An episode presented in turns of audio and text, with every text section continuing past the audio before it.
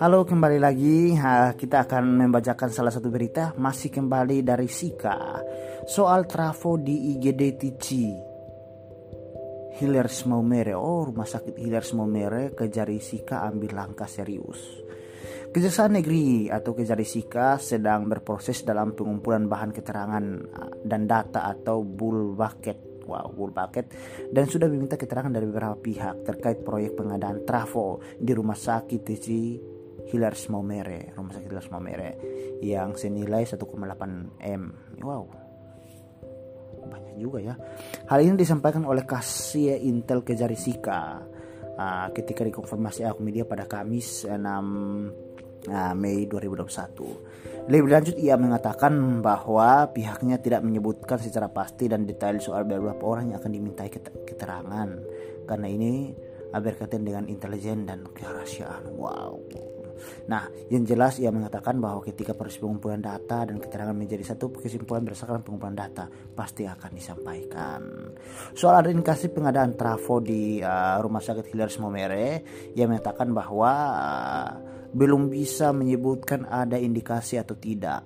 Yang jelas sedang dalam proses dan ketika sudah ada kesimpulan pasti akan disampaikan. Nah untuk diketahui dalam pengadaan trafo di uh, rumah sakit ya, IGD di Rumah Sakit Hilas Momere, Pemkap Sika mengeluarkan anggaran sebesar 1,8 miliar. Wow, banyak juga ya.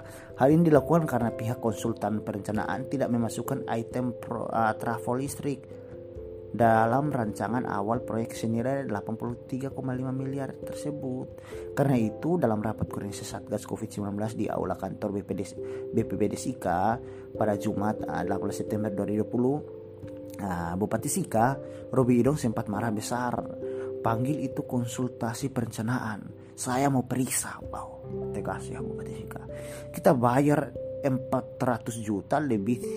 Tapi lupa merencanakan travel listrik. Ini hitungan bagaimana sampai setelah merencanakan. Katanya saat uh, rapat di kantor BPBD Sika. Nah, anggaran awal yang ditender untuk pembangunan uh, IGD di Rumah Sakit Hiras Momer ini adalah 41,5 miliar yang bersumber dari APBD Sika dan uh, DAK tahun 2019. Dalam proyek tersebut dikerjakan oleh PT Wailaku Abadi. Menurut Robi Idong, harusnya dana 14,5 miliar itu dipakai semua termasuk sisa dana 3 miliar dan pagu lelang sebab ada komponen vital seperti listrik yang lebih urgent untuk dipenuhi. Nah, ini soal-soal uh, korupsi lagi ya Nah ini bagi eh, orang-orang uh, ini boleh untuk lebih memikirkan ya ini kepentingan umum jadi bisa diperhatikan baik-baik dan uh, saya harap ini jangan terjadi ya untuk ke depannya tolong diambil langkah serius. Oke teman-teman terima kasih telah mendengarkan uh, podcast kita kali ini dan kita akan berjumpa lagi di lain kesempatan. Oke selamat malam Tuhan memberkati.